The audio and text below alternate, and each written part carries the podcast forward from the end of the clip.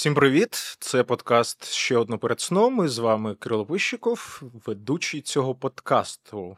Це новий подкаст у всесвіті Гоголь Медіа, це подкаст про серіали, і в першому сезоні ми вирішили, що будемо говорити про ситкоми, тому що ситкоми – це той жанр, який дивляться майже всі, і це той жанр, який нас рятує в тяжких життєвих ситуаціях. І сьогодні у мене в гостях Вадим Кириленко, власне, стендап-комік, засновник Гоголь Медіа.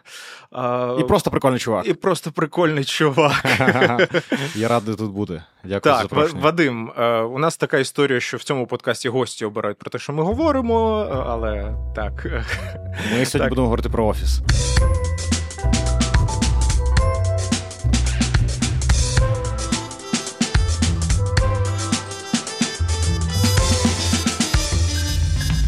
Давай, мабуть, обговоримо про те, чому саме офіс?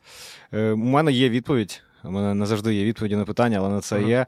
Офіс – це мок'юментарі, да? Тобто це фейкова, фейкова документальна зйомка присутня. І мені цей жанр завжди подобався, і більш того, мені здається, що я робив якісь штуки в цьому жанрі, більш-менш середньої успішності, але там на сімдесят відсотків той контент, який я виробляю там в своїй соцмережі комедійний, він е, мок'юментарі, да? Це якась псевдодокументальне е, відео про щось. І я думаю, що коли я відкрив для себе офіс, вдруге, ну, тобто, коли ти вже там в свідомому році, mm-hmm. в свідомому віці придивляєшся, то я був здивований кількістю прийомів, які можна там, ну, от, е, mm-hmm. брати, воровати, красти. А коли ти вперше офіс подивився? Ну, я, у мене був заход там в університетські часи, там, напевно, мені було років вісімнадцять-дев'ятнадцять, мені не сподобалось. І взагалі я часто чую е, от, про офіс таку історію, що перший заход, він не завжди е, там, продуктивний. Mm-hmm. Що не завжди там ти, коли вперше його врубаєш. І от у мене було так само. Я подивився там по перші пару сезонів і такий, ну, щось не то, не буду я цим займатися. Mm-hmm. А потім, коли я придивлявся вже там у свідомому віці рок, роки три тому, ну, я там от залпом, напевно, все подивився і був е- здивований там геніальністю всього, що відбувається. Подивився всього там Майкла Шура, що він робив. Е- там це і... і е- Майкла Шура. Майкла Шура, да, да, можуть подумати про...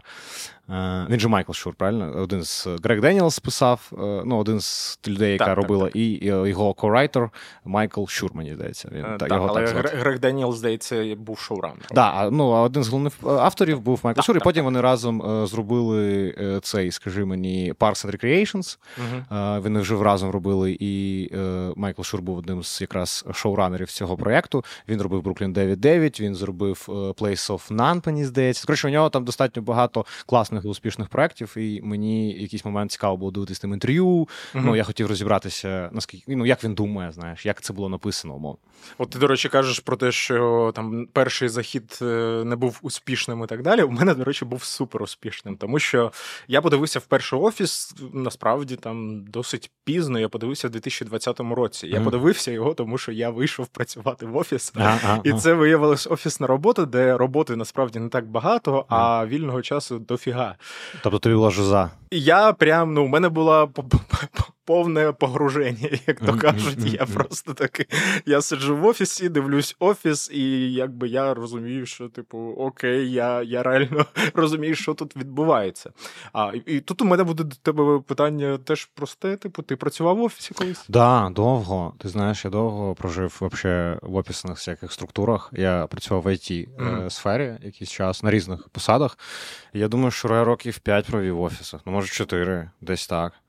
Я мав цей досвід абсурду, який відбувається, типу, за, за, за цими стінами, знаєш. Ну, от це ж, коли тобі придумують якусь роботу, от, вигадують тобі якісь ну, задачі. Так, коли тобі да, нема що робити, да. приходить начальник просто...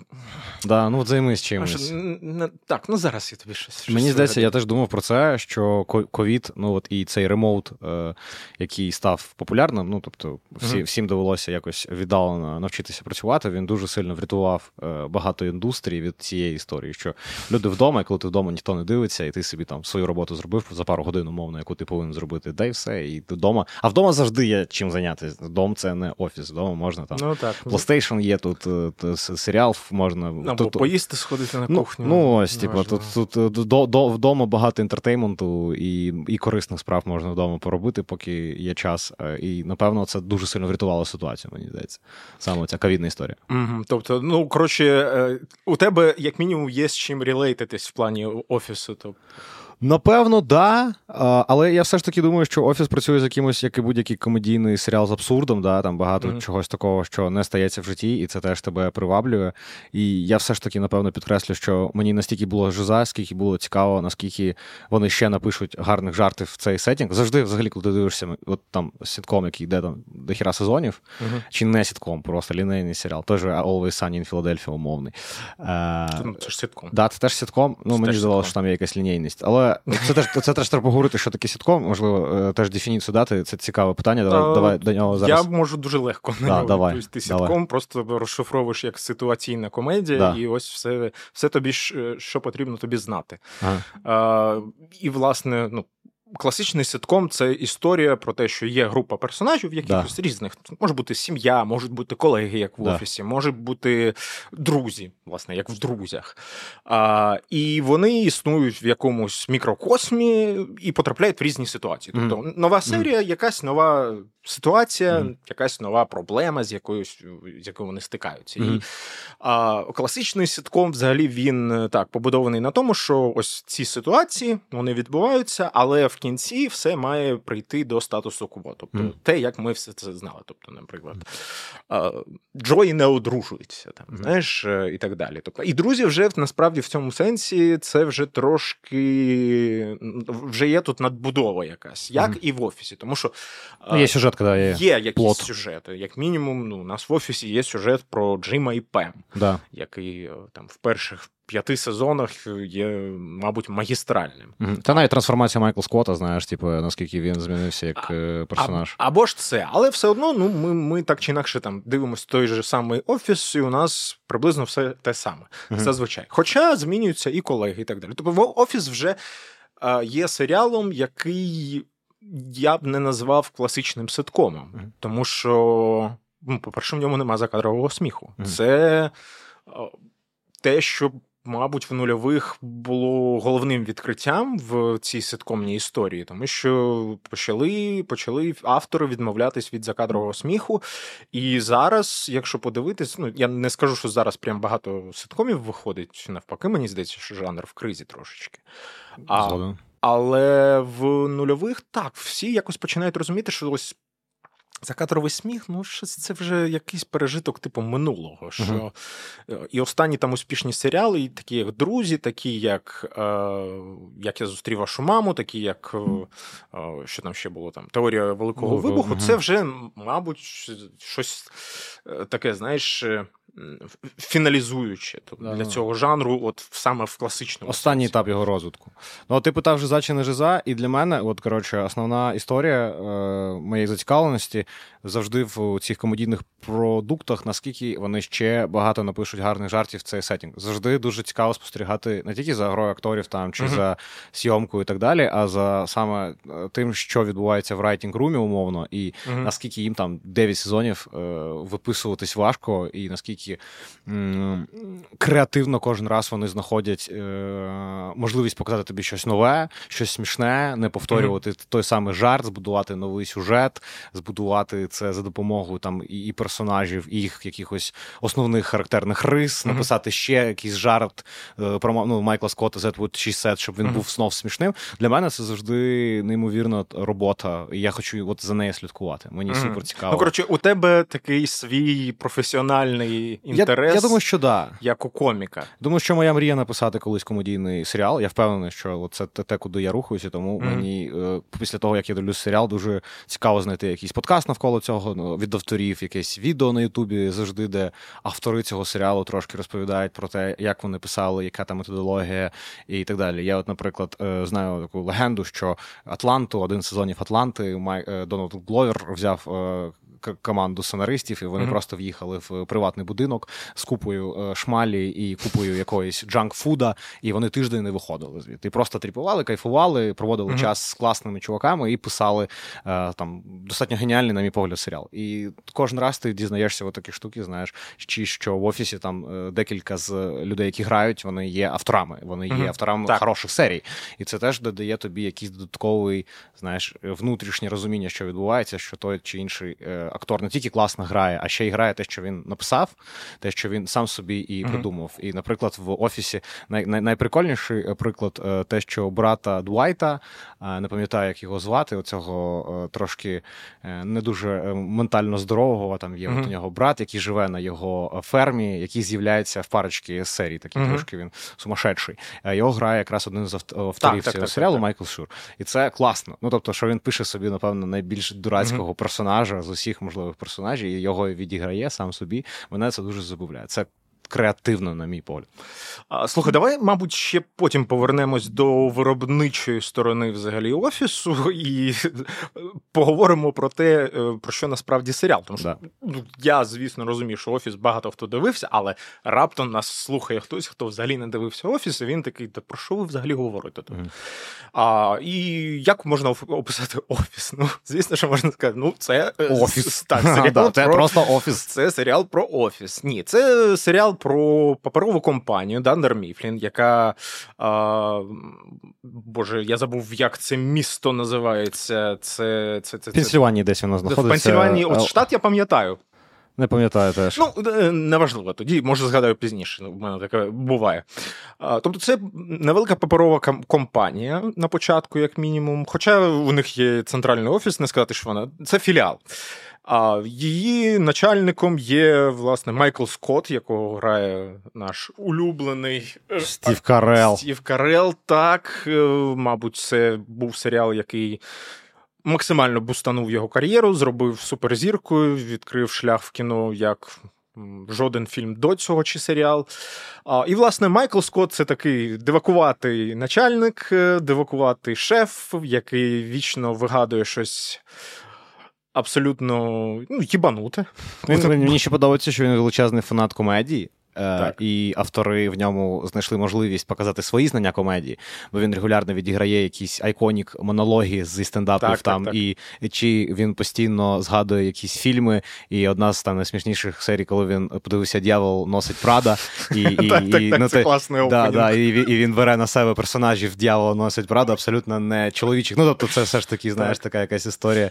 Ти рідко чуєш, щоб чоловік подивився «Д'явол носить Прада», і такий, я буду, я буду персонажем цього так. фільму. Ну, коротше, Майкл Скотт, він такий, ну, можна його назвати інфантильним, абсолютно, я думаю, що він абсолютно інфантильний.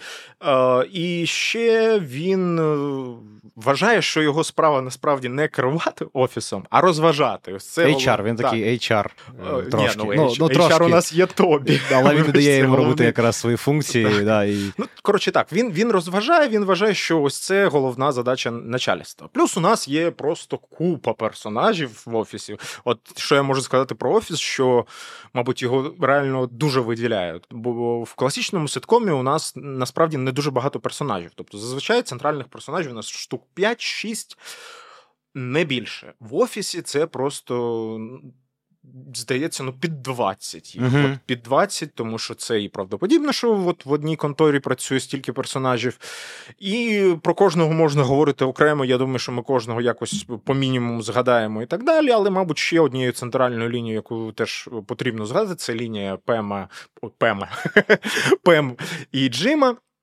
Це така класична, класична ситкомівська лінія про те, що а, чи будуть вони разом, чи не будуть. І ось перша половина серіалу, вона точно присвячена ще й цьому. А, друга, а друга про те, що як, як їм разом, ну знаєш, так, типу, чи, а... чи зможуть вони все ж таки це зробити разом. А, і то я б сказав би, що це тільки прям в останньому сезоні вона якось там прям ну, от мені на все... нерві. А мені здалося, що багато жизи для мене було в цих стосунках. Тобто вони намагалися написати такі стосунки, які могли, могли бути у тебе в житті, mm-hmm. оцей класичний якийсь клоун, знаєш, не дуже серйозний, трошки місцями інфантільний, і оця дуже красива дівчина, у якій mm-hmm. є свої погляди на те, як повинна будувати сім'ю і стосунки, і там це теж достатньо відчутно.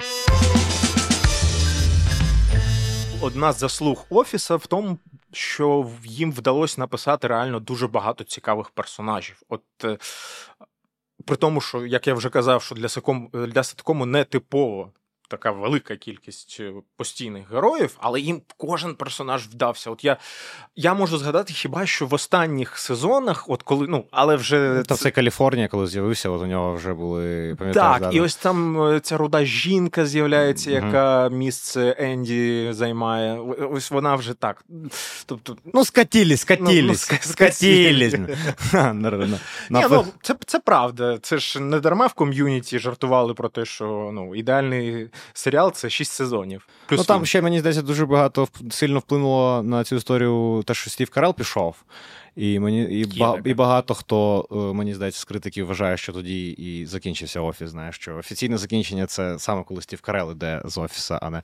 І, до речі, я дивився Parks and Recreation буквально нещодавно, mm-hmm. і у мене якийсь більш свіжі, свіжіший, знаєш, погляд на mm-hmm. цей серіал, бо він прям от півроку тому назад був віддивлений, і там теж провалений фінал. Я б сказав навіть, що останній сезон Parks and Recreation, ну, просто жахливий. І ти mm-hmm. реально не можеш його дивитися. Якщо Офіс, ти ще типу такий, ну, гірше, але, ну, я вже додивлю. І ще, все ще весело, і персонажі все ще там тобі цікаві, і все ж таки цікаво. І кістяк зберігся. Да, все і, ж таки. І, да, і там теж там зберігається все, і, але от прям жахливо якось стало, uh-huh. і прям я не додивився. І я коли дивився його, причому мені подобався Parks and Recreation, теж скажу про що це, це е, схоже на Офіс, супер сильно, бо події теж відбуваються фактично в Офісі, але це Офіс е, державної структури, най, найменш впливової державної структури, це парки і зони отдиху. От люди, е, ну, які займаються парками, знаєш, тим, що mm. парки існували і були красивими. О, я, я, це... я, я сподіваюся, прийдуть в коментарі ці е, е, екоактивісти mm-hmm. і урбаністи і скажуть в сенсі.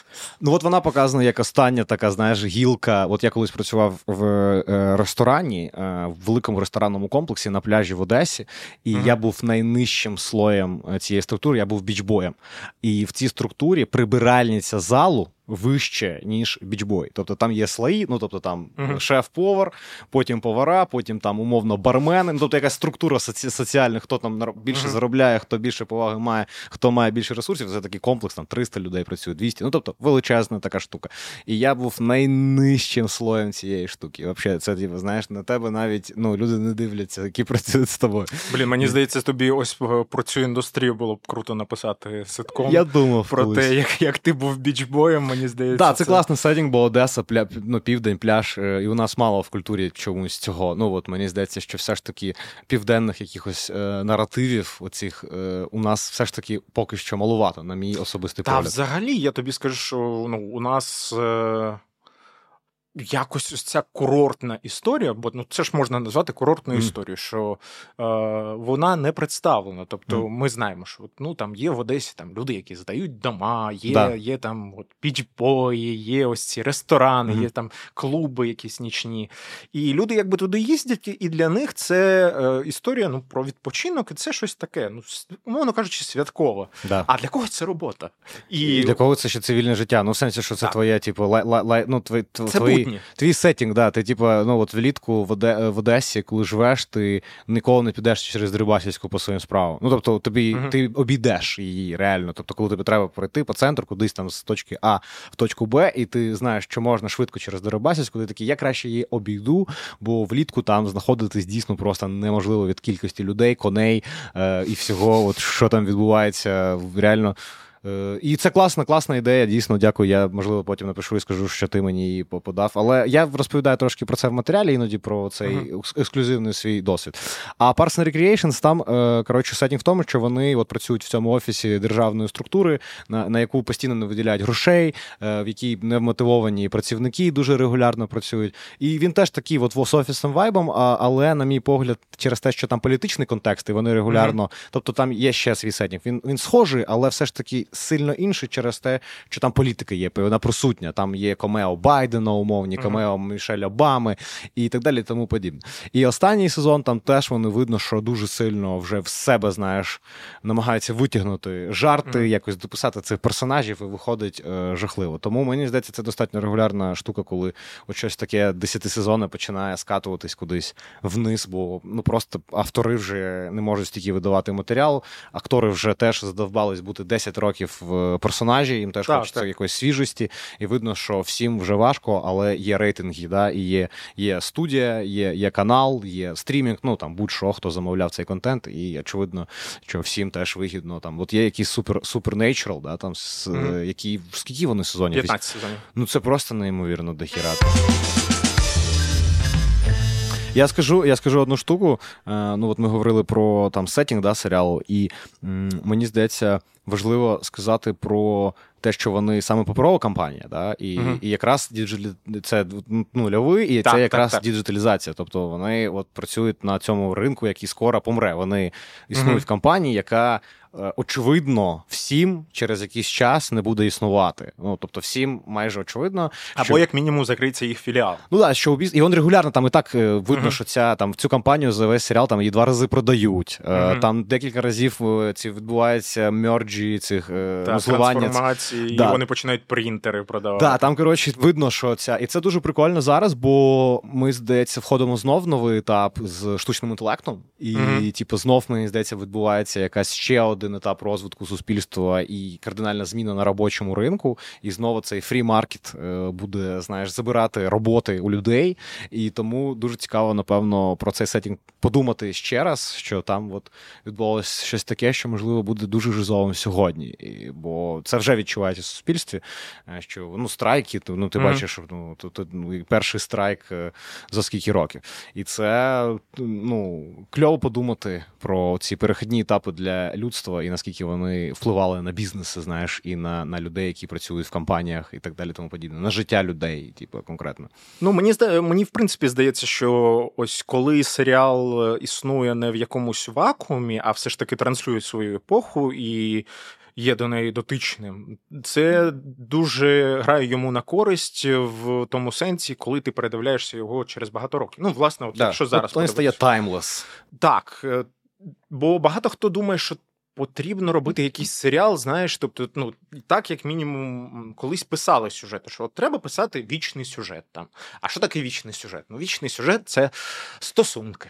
Ну, оце mm. вічний сюжет. Але якщо ти будеш писати е, вічно про стосунки, це стане нудно. І це те, що сталося з ситкомами там наприкінці вісімдесятих. Ось ці сімейні ситкоми в американських пригородах, да. е, вони просто всіх задовбали. Вони настільки задовбали, що вийшли в «Сімпсони». І «Сімпсони» вже ж були абсолютно явною сатирою саме на цей жанр, uh-huh. саме на ось цей сімейний ситком. І що класного в офісу, в офісі з цієї точки зору, що він теж він не ґрунтується на класичному сіткомі, він не ґрунтується, там, як я вже казав, що на закадровому сміхі. І, мабуть, я ще одну хочу річ тебе запитати, тому що ми про неї трошки забули. Ми забули сказати, що «Офіс» – це не оригінальний серіал, да, це ремейк. Це, і да. от я хотів тебе запитати, ти дивився британський? Дивився от е, саме тоді, коли я дивився вперше американський «Офіс». Mm-hmm. Я не можу сказати, що я його гарно пам'ятаю. Ну, тобто, я mm-hmm. ну, пам'ятаю, що він значно грубіший там, да, і значно ну, Рікі Джервей взагалі інший. Да, і продукти, ну, британці, як... в принципі, інші да, серіали. Да, да, інший типу, підхід. І я точно пам'ятаю, що він інший, і я пам'ятаю, що перший сезон американського офісу, він супер схожий на перший сезон британського uh-huh. офісу, і це проблема була. Ну, тобто це, це була достатньо, були низькі рейтинги, вони майже його закрили, тому вони повністю переробили персонажа Стіва Карела, тобто Майкла Скотта, так. і їм довелося зробити його менш грубішим, і це теж е, дуже сильно відрізняє американський підхід до виробництва контенту з англійського, і що була задача поставити все оце на, на, на, на рельси і полетіти на, в десятисезонну історію з мільйонними гонорарами для всіх учасників. І мені здається, що американці дуже класно роблять, от, знаєш, оцей інтертеймент-продукти, вони все одно найкращі у світі по тому, mm-hmm. як, як їх виробляти, як маркетинг навколо будувати. І це навіть, знаєш, зараз дуже помітно така не дуже очевидна, можливо, можливо, порівняння, але футбол в Америку прийшов, Мессі приїхав, знаєш, Uh-huh. і так далі. І видно, наскільки вони там теж класно працюють з цим маркетингом, да, наскільки там одразу з'являється на, на футболі Кім Кардашян там і якісь оці A-list celebrities, і одразу uh-huh. квитки покупаються. Ну, тобто, дуже хотілося б подивитись, так, так. як американці будуть працювати з таким класним видом інтертеймента, як футбол, умовно. Я і... тобі скажу, да. що це не тільки з футболом. Наприклад, є така компанія Liberty Media, Liberty... О, не Media, ну, Liberty просто. А... Це велика корпорація, яка в дві тисячі сімнадцятому році викупила «Формулу-один». Uh-huh. Якщо ти подивишся, що відбувалося з Формулою один до дві тисячі сімнадцятого року, це мрак. У них не було соцмереж. Ліберті, американці прийшли, і тепер Америка – це країна номер один по глядачам, по тому, як викупаються білети, і тепер замість одного гран-прі, який там був, там три гран-прі. Це дуже тому... надихає. Ну, такий підхід дуже надихає мене. О, так, я, ну, типу, це класно, коли... щось, що ти любиш. От я, наприклад, так, я люблю Формулу один, я великий фанат. Я дивлюсь там з середини нульових. А, і я бачу, як оновлюється там спорт, який я люблю, да. і наскільки він стає, умовно кажучи, і доступнішим, і вийшов вже ж серіал цей да. Drive to Survive, і я просто дуже багато людей зустрічаю, які такі: "О, ти теж дивишся Формулу один?" І вони такі: "А ти давно дивишся?" Я кажу: "Ну так, типу, з середини, а ти?" А, ну я от Drive to Survive подивилась mm. там, чи подивився на цьому, коли ковід був, mm. на локдауні. А, і, і це теж ось про те, як американці підходять до свого о, контенту, до свого продукту, як вони готові його промотувати. І ще цікаво, от якраз ти згадав про те, що довелось проробити... Майкла Скотта, це насправді одна з моїх улюблених історій, пов'язана з, з Офісом, тому що це реально була проблема. Тому що... І мені здається, що це ще класно дуже показує ось цей state of mind, цю ментальність якусь і підхід між американцями і британцями. Британці, ну, типу, вони відомі своїм гумором чорним, вони відомі тим, як вони відносяться е, е, до життя. Ну, Монті Пайтон звідти. Так, ти знаєш, так, нема, так, нема так, продукту, так. який вплинув на комедію більше, ніж Монті Пайтон. Реально, ну, от якщо mm-hmm. подивитись на, на, на все, вообще навколо, і регулярно можна сказати, та це Монті Пайтон робили. Ну, тобто, Монті Пайтон настільки сильно вплинули на, на те, як можна писати, як можна знімати, що зараз все, що ти бачиш навколо, реально, ну, можна сказати, знаєш, там, ну, Монті Пайтон, ну, типу, це дійсно колосальний по своєму значенню і впливу серіал, і, ну, тобто, скетч-шоу, і воно було придумано саме в Англії, і я не, не, не уявляю собі, ну, тобто, ти дивишся потім якісь там культові сіткоми американсь, американські по типу, там, Містер Шоу з Бобом Одернкім, я не можу його прізвище запам'ятати, і ти дивишся, і тобі смішно, і ти такий, ну це американці зняли Монті Пайтон. Ну от так ти реально дивишся, і mm-hmm. він, він класний, він культовий, він, очевидно, там є багато унікального, але ну, тобто ти такий, ну, блін, це схоже, це от там було десь. Так те ж саме можна сказати і про, звісно, що Монті Пайтон – це там колиска багато якого гумору і багато яких серіалів, які так чи інакше надихались ним, але да. можна згадати просто uh, Little Britain. Mm-hmm. Тобто mm-hmm. це mm-hmm. те, на чому заснована Файна Україна. Mm-hmm. Uh, теж британці, які просто, а давайте поржемо самі з себе, причому таким максимально ну, нахабним uh, способом. І це те, що деякими людьми не розуміється, тому що там, ну, я просто не, не можу не згадати там, наш допис про Файну Україну, mm-hmm. і коли е, я бачив коментарі, що от Файна Україна, це ж антиукраїнське шоу, це ж шоу, яке просто, ну, типу, там нема не од...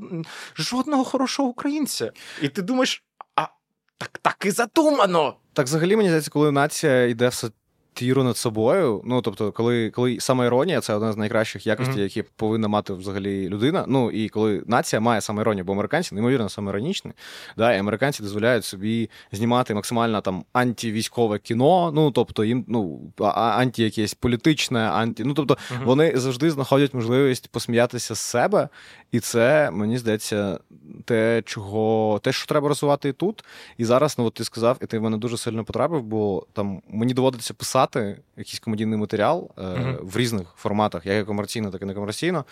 І зараз, коли ми пишемо, то часто ми пишемо якусь умовну сатіру на щось українське, і ми реально думаємо, блін, ну не на часі. Ну, тобто, mm-hmm. зараз оця не на часі, да, така дуже е, вже втоми, втомила ця, ця, ця, ця формулювання, але дійсно е, от є, зараз час, коли ти ніби не можеш висміювати нас, бо ми в якійсь у цій боротьбі зараз знаходимось, да, uh-huh. і сміятись е, з українця зараз е, ніби недоречно. Ну, ми не кажемо там про тих українців, яких треба висміювати, uh-huh. по типу там Потапа якогось. Ну, тобто uh-huh. над ним, над ним іронія виглядає достатньо м, адекватною, але ну, загалом... або згадати тих же Курганів. Да. Я, і їх, це просто моє улюблене шоу. Осторожно, долбойоби, да? Так, так, так. Да, ну, вони долбойоби. Ж просто прекрасно, насправді, висміюють абсолютно там різні верстви населення, ну, mm-hmm. особливо тих там, типу, хто там не хоче донатити, чи ще да. щось, типу, ось всі ці класичні аргументи. Да, да. У них це класно виходить. І, ну, виходить, що можна сміятись. Абсолютно ось... точно можна, треба просто... бути більш сміливим і, і, і обережним одночасно. Бо сміливість – це і про обережність, мені здається, теж десь місцями. Ну, тобто, це все одно... Е, ну, тобто, продуктивна сміливість – це обережна сміливість.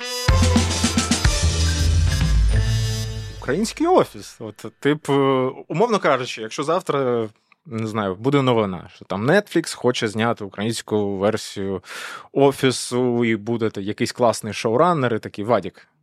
Ну що, підеш, підеш автором? Да, звісно, якщо ще й заплатять якісь тисячу гривень, там якісь дадуть, щоб я похавав, взагалі зараз не можу сказати, що роботи жопи жуй. Да, думаю, да. Я думаю, що мене... Е... Є, коротше, серіал про... у Рікі Джервейса якраз, і я забув його назву, от його ну, остання його робота, ну, от, над якій він працював, і Еммі за неї виграв, як називається... Останні три сезони він знімав зараз от серіалу про чувака, який працює в редакції. Його батько хворий, він ходить до нього в лікарню. Я, якщо чесно, не відстрілюю. Зараз я тобі скажу, як він називається. Я зараз... Потрібно мені допомогти. Мені здається, ти про нього точно чув. Це достатньо... Ну, я, я може, і чув. Afterlife він називається. Окей, чув, але... Короче, у Рікі Джервейсі є такий серіал, він не суперкомедійний, він, скоріш, драматичний, mm-hmm. і там головний герой страждає від депресії, там, суїцидальних думок і такої розваленого життя після сорока, і він от, mm-hmm. один з працівників редакції. І коли я його дивився, мені здалося, що я більше хотів би написати офіс про редакцію якогось журналу, що mm-hmm. це класний сеттінг для того, щоб засунути все, що завгодно, бо редакція зазвичай пише про різні речі, і це mm-hmm. умовний там придумати якусь іронію на завілоч, якесь місцеве локальне медіа, можливо, в маленькому місті України, щоб mm-hmm. додати цьому всьому якомусь цього, я не знаю, трошки... Ну, вайбу локального дуже сильно, що якісь маленькі події стаються в місті, туди приїжджає якесь селебриті середньої руки, і вони там його зустрічають, чи там якийсь uh-huh. день міста, де там все це невелике, там десятитисячне українське місто гуляє, і якось показати uh-huh. ось такий, напевно, сеттінг. Е, от туди я би пішов, напевно. Але я впевнений, що український офіс класичний може спрацювати, ну, тобто, його можна uh-huh. адаптувати під наші реалії. Єдине, що, не знаю, е, у нас... все ж таки, напевно, трошки жорсткіше місцями. Ну, по моєму досвіду, знаєш, у нас був би більш темний серіал «Офіс». Ну, можливо, ближче до британського. Не знаю, ну... Може, через мій експіріанс. Можливо. Я не знаю, що у вас там в ай ті коїлось. Мабуть, щось страшне. Була темнота місцями. Окей. Я ще хочу тебе запитати про «Офіс». Власне, а хто твій улюблений персонаж? Крім Майкла Скотта. Тому що Майкл Скотт – це читерство. Мені взагалі дуже важко завжди обирати щось одне. Типу, знаєш, коли я ага. ненавиджу, коли мене питають, там, твої улюблені щось, там, ну, там, що завгодно, бо я, у мене завжди останнє, що я дивився, улюблене. Ну, от я, mm-hmm. я знаєш, от дивлюсь щось якийсь час.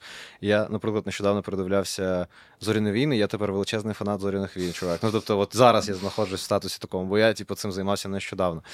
А Мені, мене, дійсно, мене смішив Дуайт, ну, як і всіх. Дуайт, напевно, uh-huh. панчлайн-мейкер. Ну, тобто, найбільше всього е, ситуації, які мене супер смішили, були з Дуайтом, бо Дуайт грубий до неймовірності, да? uh-huh.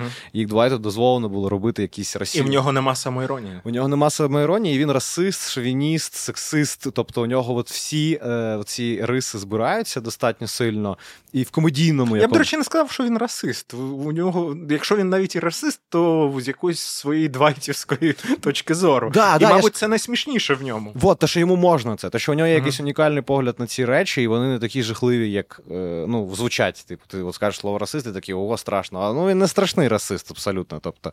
І я думаю, що він мене смішив більше за все. Але треба зазначити, що я е, слабкий до Джима Халперта, бо, uh-huh. ну, очевидно, що у нього найбільш чармінг, ну, типу, найбільш такий, uh-huh. е, ну, от, він за себе закохує. Ну, очевидно, що його писали так, що тобі от подобається Джеймс.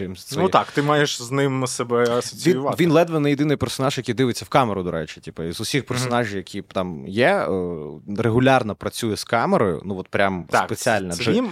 спем іноді працює. Дуже іноді, щоб щось підкреслити, але найрегулярніше після якогось приколу, Ні, ну, ну, тобто, так, Джим так. робить якийсь пранк, і він завжди дивиться в камеру, типу, я крутий, я зробив пранк, і через це у тебе є з ним контакт очима, через те, що він ніби дивиться прямо в тебе, ніби він знає, що ти присутній, і це, напевно, дуже підкупає тебе, і я за нього вболював, не дивлячись на всі його, ну, у нього теж багато mm-hmm. негативних рис, він точно є якимось аб'юзивним для Дуайта, він багато якихось штук робить. Тобто у них взаємно токсичні стосунки, да, я б сказав. Стосунки, але точно Джим більше в цих стосунках говніст. Ну, тобто більше, більше, ну, він старший брат, тобто він, очевидно, знаєш, там, якщо брати їх як ну, окей, окей. На, на мій погляд, він більше ініціює цих жахливих речей, які дратують Дуайта, на мій погляд. Але все одно вони от ближче до фіналу вже прям дружбанами стають, і да. ось це підкреслено, що їх ось ці дурнуваті стосунки з підколами, з приколами, вони переростають щось е- цінніше. І для мене це, мабуть, ось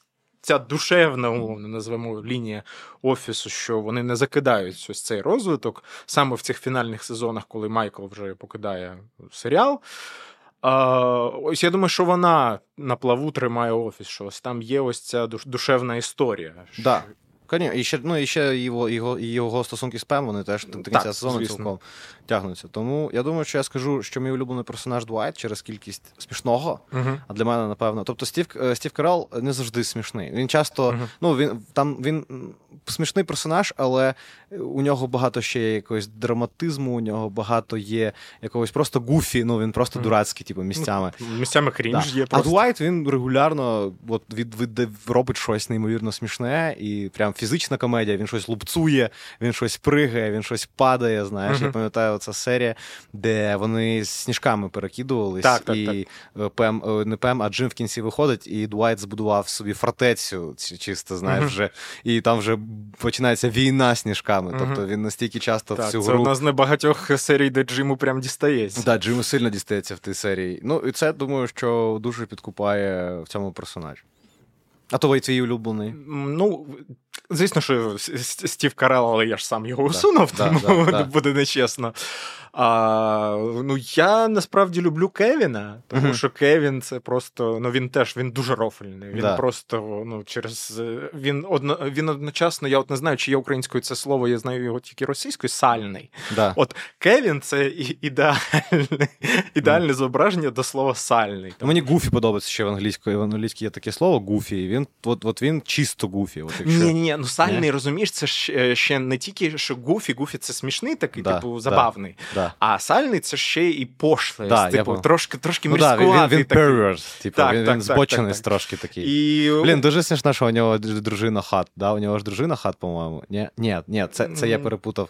Блін, в Parks and Recreation був персонаж, mm-hmm. який, типу, був теж просто звичайний чувак, ну, тобто, mm-hmm. такий трошки супер-супер простий тип, і у нього була неймовірна хат-дружина. Ну, от, і, і, і, і ніхто не пояснював, ну, ага. тобто, нічого не пояснювало, чому, ну, він був просто класним, там, чоловіком, класним mm-hmm. батьком, і це теж такий смішний гек, коли, знаєш, персонаж, який виглядає там середньостатистичним, там, абсолютно, і у нього там super hot woman, е, супер забавна історія. Продовжуй. Ну, не знаю, що тут забавно. Ну, у мене. Я не розумію, в чому прикол. А що це він, що, не може бути дружини хат? Ну, взагалі ні. Ну, ну в, в цих серіальних історіях, мені здається, ні. Ну, окей, ладно, я повернусь до персонажів, і просто ще одного я не можу не згадати, тому що, ладно, ще двох. Так.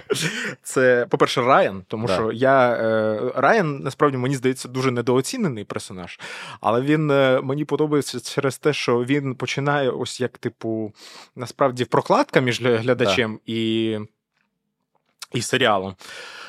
А потім стає просто мразотою кончено, і дивитись за його падінням, ну, я... Він якраз один з авторів. Я знаю, да, я да. знаю так, що це ж ідея Грега Даніелса була в тому, щоб залучати е, своїх авторів як акторів, щоб вони краще розуміли, як писати жарти. Да. Е, це це дуже, дуже класний підхід, на мій погляд. Так, я, я теж, я от не так давно про це, до речі, дізнався, але я такий, блін, А це просто, насправді, дуже цікава думка і дуже цікава. Мені здається, це підхід. Сильно спрацювало в Атланті, що Дональд е, Гловер є і е, людиною, яка придумала, дай шоуранером там, і uh-huh. головним героєм, ну, тобто, і актором. І мені здається, що там перші там, сезони два Атланти, вони просто неймовірно геніальні через оцю камерність Дональда Гловера. Ти ніби дивишся на всесвіт його очима, і він ще й в головній ролі, і це ніби uh-huh. було в його піснях. Ну, до цього, тобто, це... А мені, до речі, третій більше за все подобається. Тре... Мені... Та вони мені... всі хороші по-своєму, всі uh-huh. Всі, всі гарні по-своєму, але просто це теж достатньо цікаво, що в комедійних продуктах достатньо регулярно люди, які пишуть, вони і грають, да? mm-hmm. люди, які там грають, вони і пишуть, і це така командна дуже часто творчість. Не в усіх сегментах наративних контент, наративного контенту команди виробляють його. Це, до речі, е- така сама історія з Філадельфії «Завжди да, сонячно», да. тому що вони ж взагалі там три головних актора, це три головних автора, які mm-hmm. починали, які там зняли пілот mm-hmm. перший. Я повернусь до останнього персонажа, тому що це ж головний Джокер, серіал. Крід, і... ти, напевно, хочеш сказати Крід. Так, Крід смішний. Крід, я думаю, що от успіх цього персонажу, і що він там просто є, і я думаю, що ось, можливо, це там... для якихось авторів, які послухають цей подкаст, що Крід працює, тому що його небагато. Ось, знаєш, він такий Джокер, і... але, от він... але коли він є на екрані, він все, він все краде. Він просто, от, от з'являється Крід, і то, то він в крові, і то, то він просто вибігає там з офісу. Він не знає, ким він працює. Так, він не знає. Та одна з найсмішніших жартів серіалу, що коли він знаходить, Двайт знаходить шишку, ну, типу, ага. кусочок там шмалі десь біля офісу, і він хоче зробити розслідування, хто наркоман в офісі.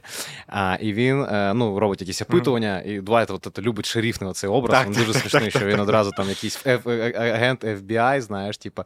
І вони, до речі, цей жарт, часто говорю про Parks and Recreation, але вони цей жарт повторили, і там головний герой цього Прата, ну, mm-hmm. який грає Зоряного Лорда, в Parks and Recreation, він теж охоронець, і він там постійно ходить, у нього є альтер-его, mm-hmm. він в...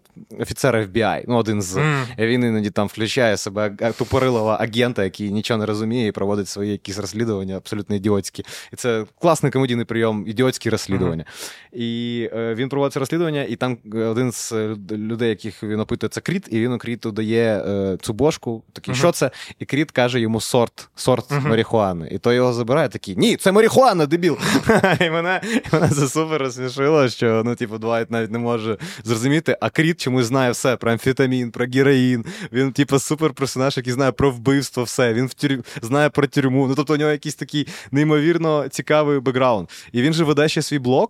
Пам'ятаєш, це теж був так, жарт, так, що, так. що Ні, його... Оце, до речі, для, для мене... Оце що він його в Ворді веде. Що Райан такий, типу, навіть для інтернету. Давай розкажемо цей жарт. Типу, він попросив Райана, по-моєму, щоб той йому показав, як вести блог, і Райан йому відкрив Ворд і сказав, тут веди свій блог. Так, він просто вбив адресу, типу, в Ворді зверху. Це дуже смішний прикол. Ну, от, да, Крід хороший. Я ще, знаєш, хочу повернутися. Ти просто дуже влучно, коли говорив про Двайта, сказав, що, типу, Двайт вічно щось робить і так далі. І мені здається, що а, ще один момент, що робить «Офіс» особливим, це фізична комедія. Тому що, згадуючи класичні історії, навіть щось типу «Друзів», чи той же «Сайнфелд», чи там ще щось більш старіше, типу «Чірс», це... Ну, типу, комедія-говорільня. Тобто, да, це да. просто жарти, побудовані, власне, на словах, на якихось кумедних ситуаціях і так далі. «Офіс», власне, може показати, як чуваки роблять паркур, тому що вони побачили паркур. Відео про паркур. Да, так, або... Там може... постійно якісь вибухи в офісі, якийсь вогонь, пожежа, так, щось... щось... хтось стрибає, хтось, ну, да. типу, Двайт регулярно щось, там, якісь мутки робить. Тобто, і це дуже важлива історія в... гумористичний, тому що мені здається, що в якийсь момент в комедіях перестали це використовувати, а це а фізична комедія це взагалі, якщо говорити там про екранну комедію, ну, да, про це кінокомедію, це її початок. Це з того, ну, тому що не було звуку Чарлі Чаплін там це... Єди, єдине, як можна було показати комедію, це типу хтось на жопу впав, умовно кажучи. І це смішно, я І... до сих пір сміюся з цього. Я... Це все ще смішно. Чи коли, наприклад, серія, де Майкл Скотт дзвонить в офіс і не може приїхати, тому що він опік ногу на грилі. На грилі, да. Типу, і, і потім просто Стів Карел весь всю цю серію ходить з цими ходулями, говорить, страждає, що, да. що він, типу, інвалід, чи, і взагалі, що треба, треба більше поваги для нього. Ну, коротше, і ось вони витягують саме не тільки зі слів, не тільки з якихось приколів, а саме з фізичної комедії. Мені здається, що ось ще в цьому важливість і геніальність. І там місцями... Е... Ця комедія переходить в пошлі штуки, бо там одна з персонажів, пам'ятаєш, вона постійно хоче п'яна з усіма переспати. І, а, Мередіт. Да, Мередіт. І вона, коли напивається, вона тягне от, в якийсь дуже цей мут з кимось переспати. І це теж частково фізична комедія, бо вона починає когось лапати, вона починає якось... вона, да, роздягається, да, показує якісь голені частини тіла. І це теж, ну, персонаж нетиповий, ну, в сенсі, що вони в такому сеттінгу, вона єдина, хто от прям от така. Угу. І це теж частково, ну, для мене фізична комедія. Чи коли вони грають в баскетбол, пам'ятаєш, там теж був епізод, mm-hmm. коли вони там починають грати в баскетбол і рубляться один з одним, там якісь травми вже починаються, вони вже один одного б'ють. І це теж викликає сміх, звісно. І, до речі, ти згадував Always Sunny in Philadelphia, бо там це теж на неймовірно класному рівні зроблено, там, там в кожній серії хтось когось лупцує.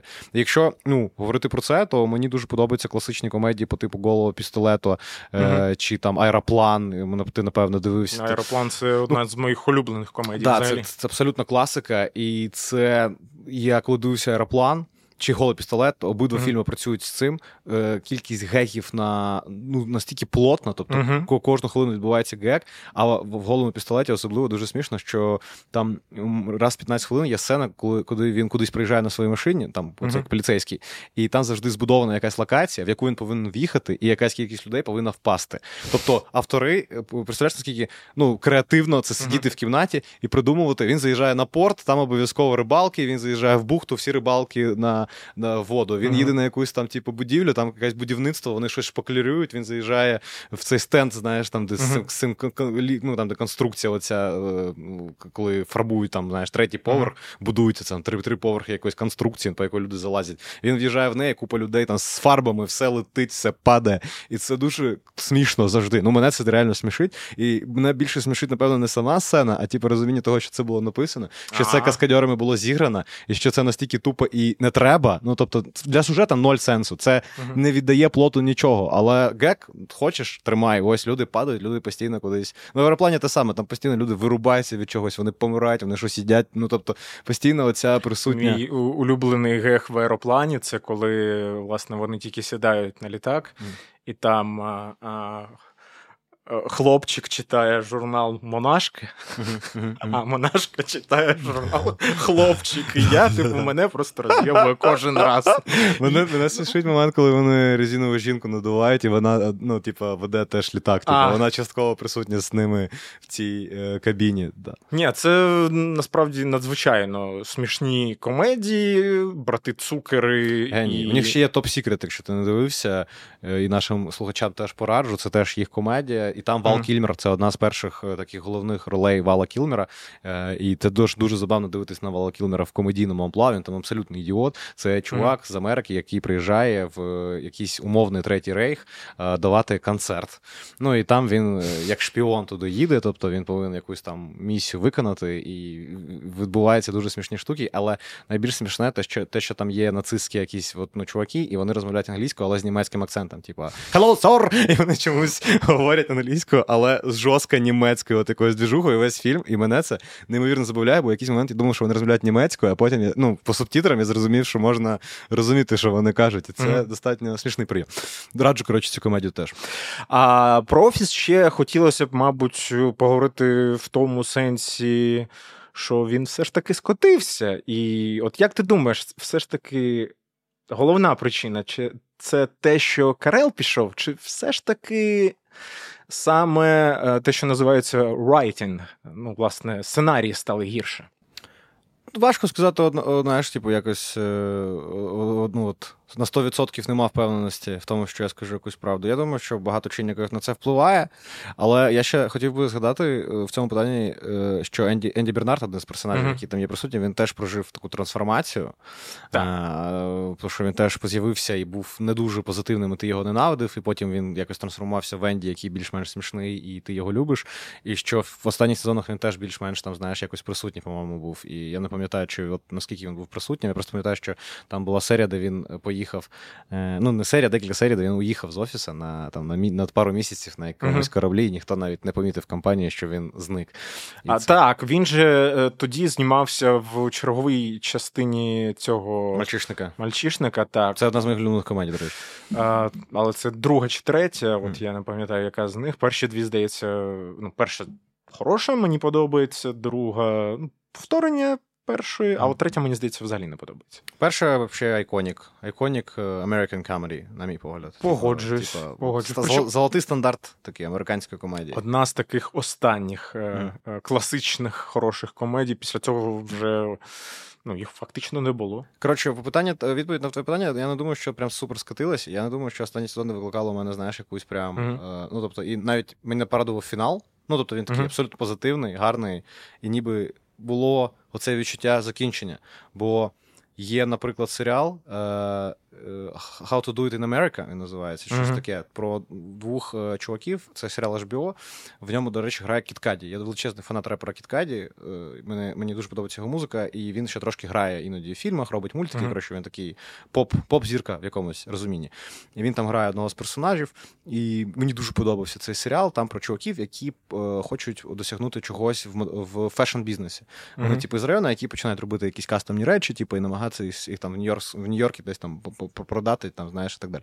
І, і він, закінч... він був закінчений, тобто, до логічного фіналу. Вони після mm-hmm. другого сезону його скасували через низькі рейтинги і так далі, і тому подібне. Класична історія. І для мене була це величезна травма, що один з моїх улюблених проєктів був не закінчений якось логічно. Я навіть не проти mm-hmm. поганого третього сезону. Але, ну, от закінчити, якось, знаєш, було відчуття, mm-hmm. що історія закрита. Може, погано, але закрита. І з точки зору цього, тобто, те, що офіс логічно закритий, це величезний плюс. Бо немає нічого гіршого, ніж нелогічне, знаєш, тобто, що ти живеш без фінала. На що... кліфенгері. Коли... Да, да, щось завжди відкрите тепер в твоєму житті. Знаєш, це як стосунки, де ти розстався з дівчиною, і ви не, фінально не поговорили, що сталося. І ви uh-huh. живете все життя зі своєю відповіддю на це питання. Типу, у мене uh-huh. от, є така ситуація в житті, знаєш, що я живу, і ми ніби фінально якось не поговорили, якось нічого не зрозуміло було, і от ти живеш потім все okay, життя я розумію, зі своєю версією правди. І це, типу, ну, не дуже приємна штука. І тому, uh-huh. я думаю, що класно, що офіс закінчився, бо, наприклад, Parks and Recreation я навіть не зміг додивитися фінал, і він там теж якось не супер логічно, на мій погляд. Все, все кудись пішло не в той бік. А офіс, хоча б пішов в якийсь бік, більш-менш логічний, uh-huh. то, чого ти очікував, сталося, ти такий, ну, дякую. Я, насправді, скажу, що для мене офіс навіть трошки раніше за сьомий сезон почав вже буксувати. Uh-huh. Тобто вже... Особливо, якщо порівнювати з ранніми. Для мене найкращі сезони офісу – це другий, третій і четвертий. Тобто, ось перший зрозуміло, що це ще сирий такий сезон. Вони ще самі не зрозуміли, в якому вони напрямку хочуть йти, як відрізнятись від цього британського, тому що в першому сезоні копіювали, що робити з Майклом Скоттом, який в першому сезоні просто неприємний. Ну, просто неприємний начальник. Далі він теж не завжди приємний, але да. хоча б веселий, з нього можна посміятись. А, і десь після шостого, тобто ось тут, мабуть, Ден Гармон реально формулу непогану якусь знайшов в ком'юніті, хоча ком'юніті мені фінальні сезони mm. теж не дуже подобаються, mm. особливо шостий, mm-hmm. і його б теж раніше закрити. Я не дивлюсь в ком'юніті, хочу подивитись колись. Я включав колись, мені на щось не дуже зайшло. Хоча, ну, там є Дональд Гловер, і я думаю, що... Варто до речі, дивно, дивно, що ти не дивився. Я б намагався, але щось як мінімум, пішло. Глянь перші три сезони. Я не, не скажу, що далі прям добре, але перші три прям хороші. У мене взагалі є страшне відчуття того, що я мало дивився, і, і це дуже багато часу займає.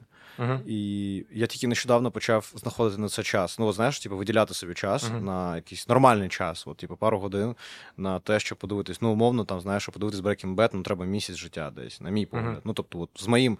Я зміг відбутися за місяць, і це, типу, там, чотири чи п'ять сезонів по, по, по п'ятдесят хвилин. Ну, коротше, це дохіра контенту, mm-hmm. якщо так взяти. І тому там я не дивився «Сопрано», наприклад. Дуже сильно боляче мені через це. Типу, я вважаю, що треба його подивитись. Що це... О, «Сопрано» — це не на місяць. Ну, от я готую себе. Тобто... Я, я тобі так скажу, щоб подивитись добре «Сопрано», от прямо зараз і тобі, і, можливо, нашим слухачам даю пораду, як дивитись «Сопрано». Перше, не дивись більше трьох серій в день. Ну, я розумію, що для когось там три серії – це вже забагато. Mm-hmm. І він може так, чи вона запитати, типу, та те, що які три серії в день, тут, блін, mm-hmm. хоч би серію сіткому подивитись. Mm-hmm. А, але буває таке, що ти можеш запоєно почати дивитись, і «Сопрано» краще так не дивитись. Прикол в тому, що це взагалі стосується багатьох серіалів, які виходили... По класичній схемі одна серія на тиждень. Uh-huh. І, можливо, взагалі це найкращий варіант. Але ну, коли в тебе вже є весь серіал, то ти так не будеш дивитись. Одна серія да. на тиждень, це... Ну, це, ну, вже... це дуже кльово, я це відчув. Коротше, ти, давай ти закінчиш, я так. скажу свою думку. Да, sorry. І, бо «Сопрано», ну, це насправді важкий серіал, важкий в плані того, що великі серії, багато подій, або ці події там, якісь емоційно тяжкі і так далі. Він дуже, він не сказати, що дуже швидкий серіал. Тому його краще дивитись, от, типу, на мою думку, по дві серії. Ось це, це оптимально, подивився дві серії, там на наступний день ще дві серії, якщо є час. Ось, бо якщо ти будеш дивитись більше, або там сезон за раз, то... Ти, скоріше за все, дропнеш просто «Сопрано», тому що перевантажишся. Да, я розумію. І у мене була така історія, що тільки два серіали в своєму житті я дивився раз на тиждень, да? Uh-huh. І це там фінальний сезон «Гри престолів», і зараз фінальний сезон «Succession» я дивився. Uh-huh. І це неймовірно кльово, взагалі, коли ти дивишся серіал в час, коли він виходить, бо ти відчуваєш ком'юніті, неймовірно. Так. Ти е, знаходишся зараз от, в якоїсь часовому просторі з людьми, які зацікавлені тим самим, чим і ти цікавишся, і ти можеш в інтернеті, знаєш, бути навколо цієї історії, mm-hmm. і мені дуже подобалось. От, от, і, і... Особливо Succession, бо Succession став... Ну, і, і «Гра престолів» була дуже мемною, але проблема була в тому, що «Гра престолів» останній там сезон говно, да? Mm-hmm. І там я дивився тільки там останні два в прямому ефірі, умовно. Mm-hmm. А Succession все ж таки останній сезон, це там піковий, більш-менш, ну, можна сказати, що це один з найкращих сезонів там Succession. Ну, тобто, можна так сказати. Ні, ні, ні, ніхто тебе не буде за цю думку сварити, казати, що ти нічого не розумієш. Тобто, можна mm-hmm. сміливо сказати, що це дуже-дуже видатна робота. І коли ти дивишся от в онлайні в режимі там, знаєш, цього часу серіалу, потім ще тиждень знаходишся от в обговоренні, mm-hmm. в рікапах якихось, в спробах аналізу. Та, або просто чекаєш на нову серію. Це, це, ж... теж, це теж приємно, і це настільки додає е, приємної мотивації дивитись, і ти прям чекаєш. І просто у тебе на тижні ти такий, знаєш, в понеділок, ти знаєш, що в понеділок я дивлюсь Succession. Який фанеш супер, да, ти, ти відкладаєш ось... всі справи, ти знаєш, що я буду їсти Макдональдс, е, я буду... це буде найкращий вечір тижня, і ти кайфанеш. І, звісно, хотів би такого більше, напевно. Ні, тут ось тут я, на жаль, не, за це і не люблю Netflix, тому що Netflix... Дропає одразу, да. Так, цю класичну модель е, фактично, ну, трошки, не те, щоб знищив, він її не знищив. Ну, Succession... Так. Якби доводить, що нічого не знищено. Ну, аж Біо взагалі просто значно якісніша студія по серіалам. Якщо подивитись по тому, що виробляє Біо і, і Netflix, це просто різного рівня контент, на мій погляд. Ні, зрозуміло. Да. І досвід різний, і там Ейч Бі О набагато раніше почали, і так далі. Я скоріше про те, що Netflix пішли ось цим простим шляхом швидкого дофаміну. Типу, да. ми тобі одразу весь сезон. Да. А насправді набагато прикольніше ну, подивитись серіал там, протягом трьох місяців, якщо mm-hmm. там він виходить по серії в тиждень. Mm-hmm. Тому що це насправді продовжує твоє задоволення. Тому що ти подивився, наприклад, новий сезон «Дивних див» за там, вихідні, наприклад. І все. Ну, якби все, чекає ще два роки на наступне. Так і було у мене, да, так і було. Так, та, так, так з усіма є. А коли ти дивишся Succession, то у тебе реально три місяці. І ти потім, там, остання серія, обстріли, таке, блядь, не хочеться здохнути, хочеться додивитися да, ще я, я розумію, останню серію я... Succession. Я чекав її. Все... Ще з Succession була штука, що я його, як і всі люди в Україні, доводиться порадити, ну, тобто, немає. Ну, на той момент. Да, на той. Зараз вже, до речі, є, тому обов'язково дивитись його один... Але ну, поки ми не рекламуємо. Ми поки не можемо сказати, де, нам ще не занесли, але він доступний в Україні. Да, нічого, можемо, Мігаго вже підвез, і останній сезон є, наскільки я знаю, в українській озвучці, тому, будь ласка, знайомтесь з Succession. Але я його, коротше, піратів, і я його з торренти вкачав, і він з'являвся, тобто, там, вночі, Uh-huh. з неділі на понеділок, там щось о п'ятій, uh-huh. шостій ранку він з'являвся на торрент-трекерах, і я встав зрано зранку і прям дивився, оновлював, чи є Succession, я пам'ятаю, остання серія, я її скачав, типу, просто щоб знав, що вона у мене точно є на комп'ютері, що вона вже нікуди не... І прийшов жити день, ну, робити роботу, знаючи, що в мене на комп'ютері uh-huh. фінал лежить, файл, файл, чотири гігабайта. І взагалі я кайфану неймовірно. Я весь день був щасливою людиною, я такий, блін, я як ввечері, як, як включу. До речі, давай тут, може, якраз цікаво зв'яжемо Succession да. і Офіс, тому що, власне, ось ця мок'юментарі зйомка в Офісі, вона ж перекочувала далі в абсолютно драматичний серіал Succession. І це супер цікава історія, тому що ось Офіс знят в цьому мок'юментарі стилі. Єдине, що там, так, в Succession немає ось цих інтерв'юшок. Да.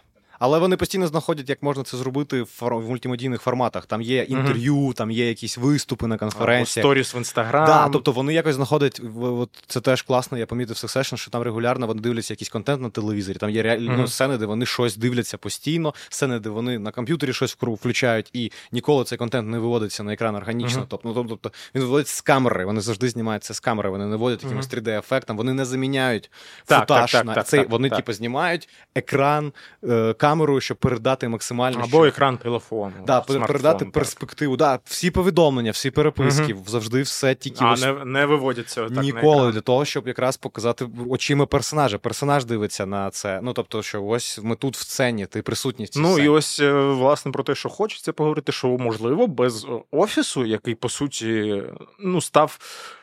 масовим відкриттям ось цього мок'юментарі да. на телебаченні, да. Succession би не існувало. Треба тому. Сказати, звідки взявся цей стил, він взявся з реаліті-шоу. Ну, звісно. До речі, типу, вони вирують, вони крадуться у реаліті-шоу, типу, вони дивляться, як існують оці суперпопулярні на той час. І суперпопулярні, до речі, на українському телебаченні і американському до сих пір.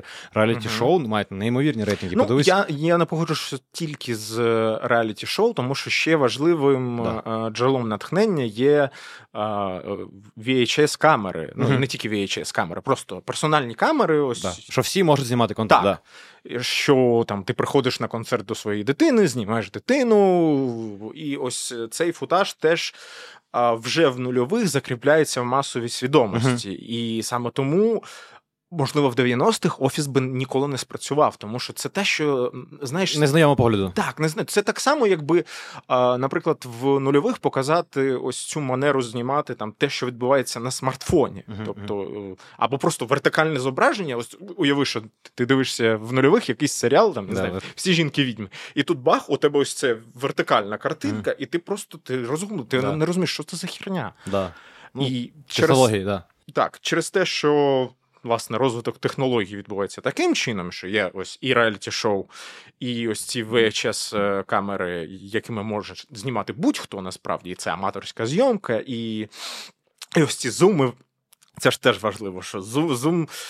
Мені подобається в Офісі те, що зум – це часто... він відповідає за кадровому сміху. Mm-hmm. І... Але він набагато ефективніший, тому що він швидший. Да. Бо... Він, і він не крінжовий. Він не... Ну, я, я насправді не великий хейтер. А я великий хейтер. Я нічого сміху. Не можу. Я навіть Сайнфелда не додивився. Я не смог додивитися. Мені дуже подобається Сайнфелд всім, крім закадрового сміху. Ага. Він мене реально ну, дратує. Не знаю, я, я, можливо, просто більш звичний до цього. Ну, да. Це така, це реально... Мені здається, що може, ти просто терпіла. Просто, просто звичка. А, ну, ні, вибачте. Я жартую. Вибачте, ні. І... Але що круто в Офісі в плані того, що вони от використовують Zoom замість закадрового да. сміху, вони економлять час. Тому що якщо підрахувати, скільки часу на серію, а серія це ж двадцять дві хвилини, це ж небагато, двадцять дві хвилини. Там, я не пам'ятаю точно, але десь дві хвилини закадрового сміху. Тобто, прикинь, це двадцять дві хвилини, дві хвилини, ну це трошки менше десять відсотків всього хронометражу. На закадровий сміх. Так, який ти можеш витратити на діалогі, так. Да. Ну, умовно. І саме тому, що і плотність жартів в офісі така висока, тому що вони від, відкидають цей рудимент, цей закадровий сміх, тому що можна розповідати без нього. Я думаю, що ця зйомка, ну, найважливіший її там бенефіт – це те, що ти стаєш присутнім, ти частина офісу. Тобто ти всередині. Оця не художня да, зйомка, uh-huh. де все відбувається в реальному сеттингу, і ніби у оператора є очі, бо оператор uh-huh. є очі. Він регулярно присутній, і так. там навіть є зломи четвертої стіни, один з операторів, ну, тобто там вони потім uh-huh. зламають і покажуть навіть, тобто крю вони типу, покажуть, як це все знімається, але е, оператор присутній, і ти знаєш, що хтось це знімає, і, uh-huh. і регулярно кути зйомки теж вони там десь збоку це знімають, ну, десь так, або втихаря, або втихаря я... через скло, і це дуже кльово додає дає тобі от, от це занурення, і просто ти, ти ніби частина так, офісу так, теж, так. ти теж своїми очима бачиш. І це неймовірний плюс. А стосовно Succession, е, мені здається, що вони неймовірно прокачали цю штуку, тобто вони взяли їх за основу, але додали туди ще дуже важливих штук. Це те, що більше камер, вони знімають значно більше mm-hmm. камер, ніж знімали «Офіс», зрозуміло. І а, на, наскільки я знаю, я читав інтерв'ю, яке якраз на Завілочі ми з тобою mm-hmm. до зйомки обговорювали, на Завілочі виходило інтерв'ю з одним з камераменів, mm-hmm. я, він навіть режисував, по-моєму, пару серій. Так, і режисером теж. Да. І він розказував, і мене це дуже зацікавило, про метод зйомки, такий трошки творчий, тому що оператор сам обирає, що знімати. Ну, тобто, mm-hmm. оператор не має чіткої задачі зняти сцену так чи інакше, і оператори, які є на майданчику, вони самі водять камерами по тим моментам, яким їм здається драматичними. І е, зрозуміло, що знімається п'ять там п'ятнадцять тейків, да, там однієї uh-huh. сцени, і актори теж мають деякий а, діапазон креативу, ну, тобто теж можуть зіграти якось не так, як вони зіграли, бо е, зараз оператори знімають три-чотири різних плана, uh-huh. і неважливо, як ти будеш грати, да, ти не знаєш, чи знімають тебе, що так, одне з найважливіших, ти не знаєш, чи точно ти зараз граєш. Тобі треба грати все до кінця, до, там, до останнього. Це теж неймовірно класно, бо коли там, тебе не знімають, ти знаєш, що зараз там восьмерка і на твій план, то ти uh-huh. можеш ну, так офігенно грати, бо ти знаєш, що твоє обличчя не знімається, а ти хзе, чи знімає тебе, чи не знімає тебе. Так, тобі потрібно бути повністю в образі. Театр, театр да. так. Тобто максимально приближено до театру. Ти не можеш виходити з нього. Да, і це кру- круто, що і тут тоді і артист, да, і там актор, талант наш, він максимально креативний, творчий, він знає, mm-hmm. що йому треба до кінця йти в кожній сцені, в кожній секунді цієї сцени. І е, оператор вже через там декілька тейків розуміє, як порухати камери так, щоб ту чи інакшу емоцію класно зловити, класно спіймати, і рух камери там просто колосально неймовірний, як вона там з одного об'єкта на інший, mm-hmm. і максимально скачить. І це ж теж не, це ж не склейка, це ж типу камера переводиться, що дає тобі якраз погляд на цю ситуацію. Тобто ти ніби теж присутній постійно з ними, ти проходиш з ними оці всі етапи. Так, неймовірно і ціна. Я думаю, що от якраз Офіс це теж заклав, от можливість щось робити таке на, теле, на телебаченні, в серіалах. А, бо, по-перше, ж ми це не встигли ще обговорити, що в Офісі дуже багато імпровізації було. Дуже багато. Тобто а, ми вже говорили про те, що акторів, вірніше, сценаристів залучали як акторів, але не поговорили про те, що дуже багато імпровізації було. Тобто дуже багато в Офісі було свободи для того, щоб грати. І мені здається, що це теж дуже вплинуло на фінальну якість серіалу і на його якийсь масовий вплив. Mm-hmm. І в якомусь сенсі, я думаю, що Офіс є одним з убивць класич... класичного ситкому. Mm-hmm. Тому що... Ось Офіс закінчується десь в тринадцятому році, якщо я не помиляюсь. І після цього вони майже не виходять. Там закінчується, ну, ще довго тягнеться ця теорія великого вибуху. Але просто стає, ну, ти дивився якийсь, як, як цей серіал Two Broke Girls? Mm-mm. Там про чувіх, які працюють в фастфуді американському, чи то пироги пекуть, чи то ще щось таке. Mm-hmm. Але це класичний ситком. І це, ну, тут ось ти дивишся щось таке, і ти розумієш, що ну, це вже крок назад. Ну, мені, думаю, що з останніх того, що я бачив зі сіткомів, і що реально мене розсмішило, був Brooklyn дев'ять дев'ять. Угу. Тобто я, я, мені дійсно подобається... А там же нема закадрового сміху. Так, ну, я, а в Офісі теж нема. Чи ти про класичний сітком класичний? Я про класичний а, класичний. А, де є закадровий сміх. Типу, так. Та. Ну, да, такого вже. Та, ти зараз... Там, де три камери. Там, де... Тому ну, що... Зараз це не спрацює, мені здається. Ну так, я, я, теж, я теж вважаю, що це не спрацює, і що е, ось чого він так довго жив цей формат класичного ситкому, що типу просто не було інших форм, а вже в дев'яностих вони з'явились, але треба було трошки акліматизуватись. Типу, ну, так За... само, як зараз, знаєш, типу зі скрінлайфом. Ага. Що треба йому було там перші спроби поробити ще в десятих, а я думаю, що от вже в цьому десятилітті вже навіть український скрінлайф є. От ага. в наступного року вийде. Да? Так. Називається «Лишайся онлайн». Взагалі цікаво дивитися тим, як еволюціонують жанри і як що змінюється, і там mm-hmm. умовно багато я думаю і досліджую питання комедій нульових і те, як вони і чому вони там, типу, загинули, mm-hmm. і чи є шанс відновити е, той, той вайб комедій нульових американських, який був. Мені це цікаво. І навіть дивлячись на серіали, то ти такі дивишся на останні хіти, і ти mm-hmm. там не бачиш ну, там, класичних оцих комедій, якихось їх ніби стає все менше і менше. М- і я дуже вболіваю за жанр, і я впевнений, що у нього велике майбутнє, і там той же самий Succession, чи він подемонструє, що багато чого ще можна зробити в комедійному жанрі, бо то він смішний регулярно. І я хотів поговорити ще, знаєш, про одну важливу штуку, яку якраз я помітив і по Succession, але вона стосується будь-якого гарного довгострокового серіалу. Це про те, як актори починають бути персонажами. І як вони погано виходять з образів, бо ти регулярно, коли включаєш якийсь контент там, типу, з Офісом, навіть зараз я коли бачу там, типу, актора, який Джим Халперт, я не пам'ятаю, mm-hmm. як його ім'я та прізвище, у нього все одно є вайб цього типа. Вони все одно, ніби, знаєш, на все життя принесуть з собою цього персонажа. І це неймовірно теж весело. Там я зараз там за Джеремі Стронгом наблюдаю, який mm-hmm. тільки вийшов з Succession, і що вони роками існують. Ну, уявляєш собі, там, типу, десять років, десять років, майже все свій, свій, свій робочий час, ну там велику частину свого робочого часу віддавати тому, щоб грати якусь людину, це не може не вплинути на тебе як... Ну, звісно, я, але я думаю, що це те, що е, виділяє хорошого актора від видатного.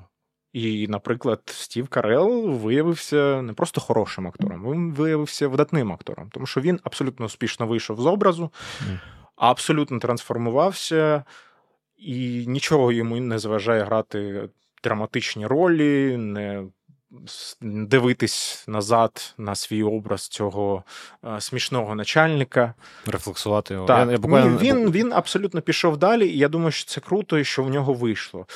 А, звісно, з іншими акторами складніше. Хтось... Ну, до речі, з Офісу мало хто е, зміг свою кар'єру якось гарно продовжити. Красінський нормально продовжив, Джим Халпер. Ну, все... Він просто став режисером, і все. І більш пов'язав себе з скетчами. Ну, тобто, у нього було якісь свої шоу, я пам'ятаю, коли ковід був з Good, Good News, він так, робив. Але ж він зняв це «Тихе місце», здається, mm. «Тихе місце два». У, і, нього, у нього все непогано з кар'єрою. І персонаж Райна теж навіть дебютував. Але ну, це меншість, бо я дивився той же самий Parks and Recreation, який є сьогодні, mm-hmm. і там багато з, е, людей, які грали в ньому, mm-hmm. дуже сильно себе реалізували і в стендапі, і скейт-шоу, тобто там були пару людей, плюс, які... Плюс ти ж не забувай, що ми... Так, декілька разів згадували, багато хто був сценаристами, вони продовжують бути mm. сценаристами, якби у них в цьому сенсі теж є робота. Ну, зараз вже є, страйк закінчився. Зараз, зараз, вже, зараз вже вони повертаються на, на свою роботу. Uh, Слава Богу. Я думаю, що можемо, мабуть, на цьому і закінчувати. Було дуже приємно поговорити про, навзаєм. Дякую, про такий дякую, хороший серіал. Дякую, що був ось відкриваючим гостем. Типу, прям да. як вступні титри. Ну, це було найбюджетніший варіант. Я, я в ролі гостя, знаєш. Типу, я... Гоголь Медіа запускає подкаст. Ну, тобто, ми обрали найпростіший шлях. Тому... Ми... Чекайте Микиту Рубакова дуже скоро. Спойлер. Да, спойлер. Але дійсно, дякую тобі, що взявся робити цей подкаст, чувак. Я думаю, що у тебе багато класних сезонів попереду.